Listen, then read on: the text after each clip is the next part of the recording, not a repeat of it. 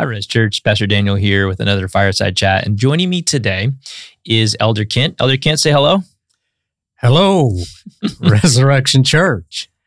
And we're here uh, in our continuing series, just talking about our core values. Uh, Elder Kent, before we get started, I hear you like golf. Yes, I do like golf. When golf did, does not like me very well. when did you pick up golf? How long have you been playing golf? I actually didn't start golf until I was 63 years old after I retired. That's about 40 years too late.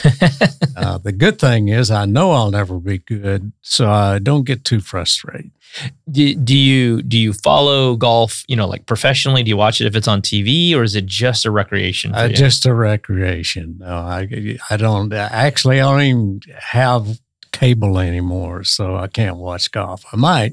So it's it's a combination of like exercise and, and a chance to be outside and hang out with people. And- yeah, we've got a group of guys that uh, play every Thursday morning, and it's it's almost like a community group. Right. It's uh, a good bunch of guys. That's awesome. Now, do you continue to play through the summer when it gets really hot here? Uh, yes and no. it depends on how hot. Depends on how hot. It got so hot last year at one point because our gym doesn't. We just have some fans, so we don't we don't have an AC mm-hmm. or anything. It got so hot that we had to cancel classes because we were concerned that people would pass out.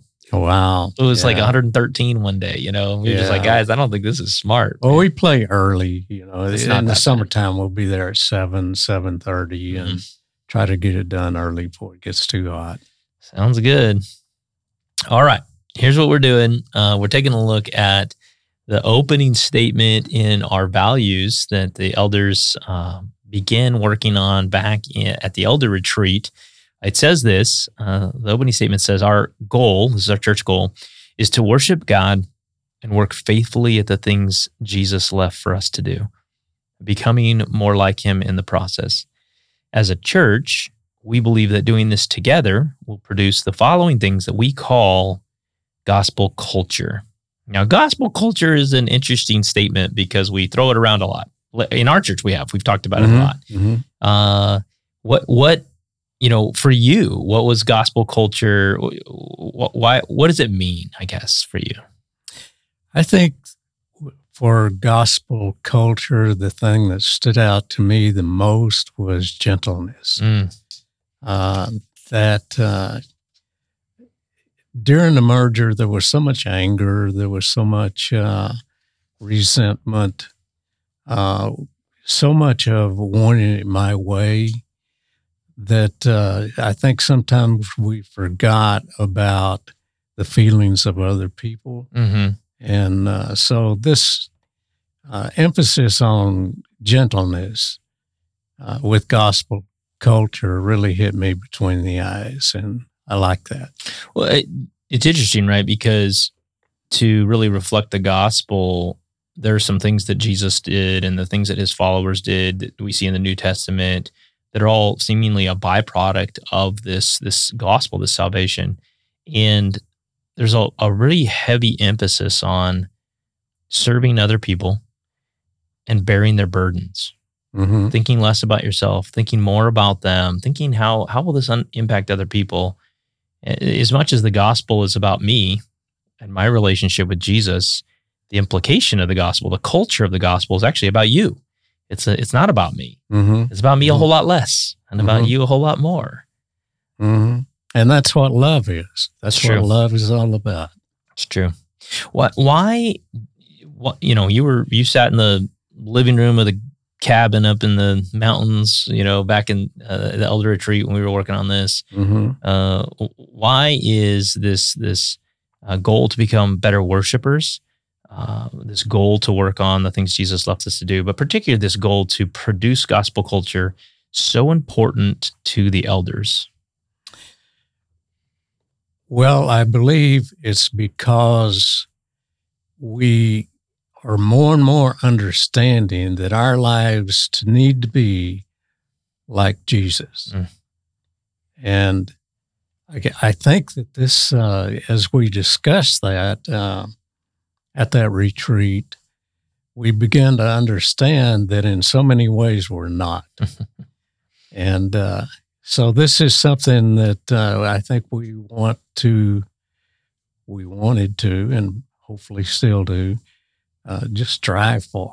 Yeah. To be more like him. And I think that is gospel culture. It's interesting because uh, Christ likeness is a term I think that's been used for a long time, or imitating Christ, another term that's been used because it's in the Bible. Uh, but but we didn't we didn't feel like those were the right terms to to to, to you know communicate what we were trying to communicate. We felt like gospel culture was the right term, and I was kind of thinking about why that is. And you know, I think it's always interesting. you we were talking about golf, and you know, there, golf has a scoring system. It has mm-hmm. rules. It has ways to win or to have a better score. Every sport does. And then, you know, if you don't know the rules, if you don't know how points are accumulated and how scores is kept, you you would not do very well at a sport, no matter how skilled you are. And I, I, I think that you know one of the things about this statement about really talking through gospel culture is, uh, we felt like even, you know, for our church in this season, uh, the way to communicate the actual goal, the way to communicate the, the, the scorekeeping or the rules was gospel culture. Like we we we feel like our church really needs to understand what gospel culture is and why it's important. Uh, and and that in some sense it's how we quote unquote win. You know, it's it, it's mm-hmm. it is the score. It, uh, and if we didn't, actually, it could it could lead us to doing some you know okay things or maybe even moral things, but not necessarily Christ like things. Mm-hmm. And uh, I I enjoy gospel culture as a term a lot because I think it encapsulates things that we would much rather ignore. It'd be much easier if you just gave me a moral list of things. Mm-hmm. I think you know so often uh, in the past we've thought of uh, being Christ-like meant, as I say in my old home place, uh, don't drink, don't chew, and don't go with the girls who do. it's the uh, it's the moralistic things that we look at to be Christ-like rather than uh, the actual the love within Him.